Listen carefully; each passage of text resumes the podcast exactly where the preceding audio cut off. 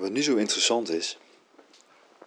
Ik sta op het punt om mijn kind op te gaan halen op het kinderdagverblijf. En ik probeer nu heel erg mijn best te doen om mijn telefoon hier te laten.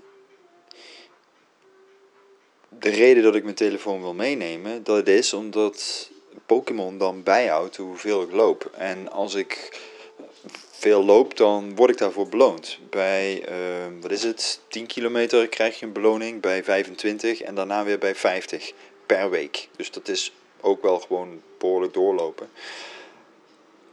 Maar daarnaast vindt je buddy snoepjes per, nou ja, het is een beetje afhankelijk van je buddy, maar de buddy die ik nu heb, vindt elke drie kilometer een snoepje. En als ik genoeg van die snoepjes heb, dan kan ik hem evalueren en dan wordt hij groot en dan wordt hij sterker. Uh, ja, en dat wil ik nu graag.